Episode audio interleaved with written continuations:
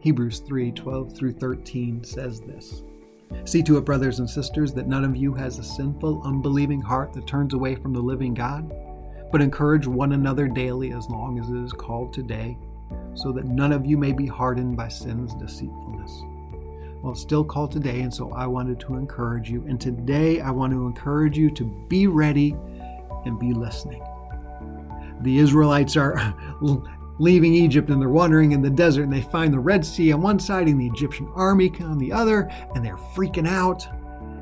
And Moses is going to tell them, Do not be afraid, stand firm, and you will see the deliverance the Lord will bring you today. The Egyptians you see today, you will never see again. The Lord will fight for you. You need only to be still. It's that stand firm part. Maybe we could say it more like remain ready, or as a soldier reporting for duty, someone just awaiting orders. I'm in that place where I'm just, God, tell me what to do.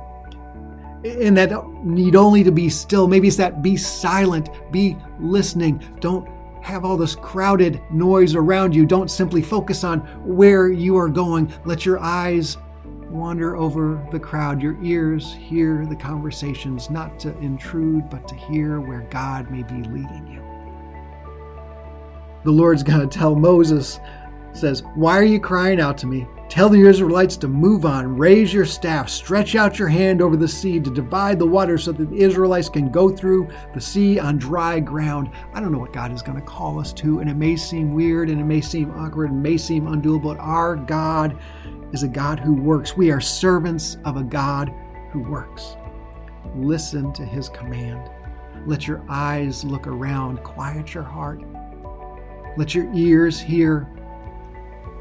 Let your mind remember what the scriptures tell us. Follow his leading and let God work.